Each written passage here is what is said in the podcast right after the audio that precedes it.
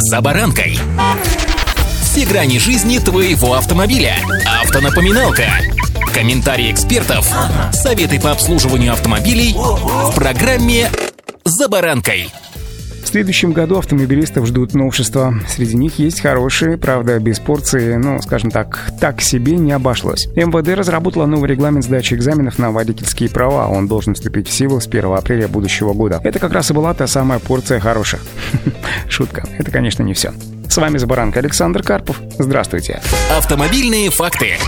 Согласно проекту приказа Министерства внутренних дел, человек, не отбывший срок лишения прав за вождение в нетрезвом виде, не сможет сдать в ГИБДД экзамен на любую другую водительскую категорию. Сдать экзамен можно будет только после истечения срока наказания. Напомню, сегодня водитель, пойманный за рулем в нетрезвом виде, не может сдать экзамен на вождение, пока действует приговор. Однако есть лазейка для тех, у кого нет таких прав или срок их истек, когда таких граждан ловят нетрезвыми за рулем или когда они отказываются проходить медицинское освидетельствование, им грозит арест на срок от 10 до 15 суток, после чего человек может сразу отправиться в ГИБДД на экзамен и получить водительское удостоверение. Также в ведомстве отметили, что получить водительское удостоверение не сможет тот, кто не явился в военкомат по повестке. Лица, не явившиеся в военное ведомство, будут выявляться в общей системе федеральной информации по линии ГИБДД. Государственные услуги таким гражданам также не будут предоставляться. Решение об ограничении сдачи экзаменов на право управления транспортными средствами и решение об их отмене вносятся в единый реестр сведений о гражданах, подлежащих воинскому учету или состоящих состоящих на воинском учете.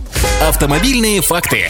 Старые паспорта и медицинские справки не позволят сдать экзамен на получение водительских прав. Если срок действия паспорта или медицинской справки истек во время экзамена, то экзамен, соответственно, приостанавливается до предъявления кандидатом действующего документа. Кроме того, с апреля будущего года вступят в силу поправки к статьям 25 и 26 Федерального закона о безопасности дорожного движения. С этого момента иностранные, национальные и международные водительские удостоверения будут признаваться недействительными действительными по истечении одного года с даты получения либо приобретения лицом, являющимся иностранным гражданином, либо лицом без гражданства вида на жительство. Также по истечении года после получения таким лицом гражданства Российской Федерации или по истечении одного года после получения иностранного национального водительского удостоверения россиянами. Исключение коснется только граждан России, которые получили права в Беларуси, и наоборот, граждан Беларуси с российскими правами, которые получили вид на жительство в нашей стране. Их изменения никак не затронут. Данная система работает следующим образом. Например, гражданин России получил водительское удостоверение, ну, скажем, в Таиланде 1 мая прошлого года, а въехал в Россию в мае как раз 24 года. То есть у него есть год до мая 25 года, чтобы обменять эти водительские удостоверения на российские. Российское удостоверение можно будет получить только при наличии медицинской справки об отсутствии противопоказаний к вождению. Ну и напоследок о хорошем. Это возможное увеличение количества ошибок в тестах ГИБДД. Согласно новым правилам, количество разрешенных штрафных баллов увеличено с 5 до 7. И любое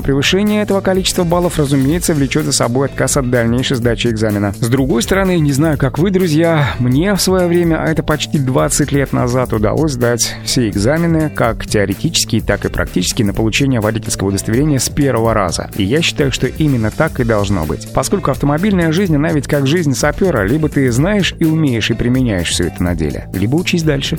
Удачи! «За баранкой».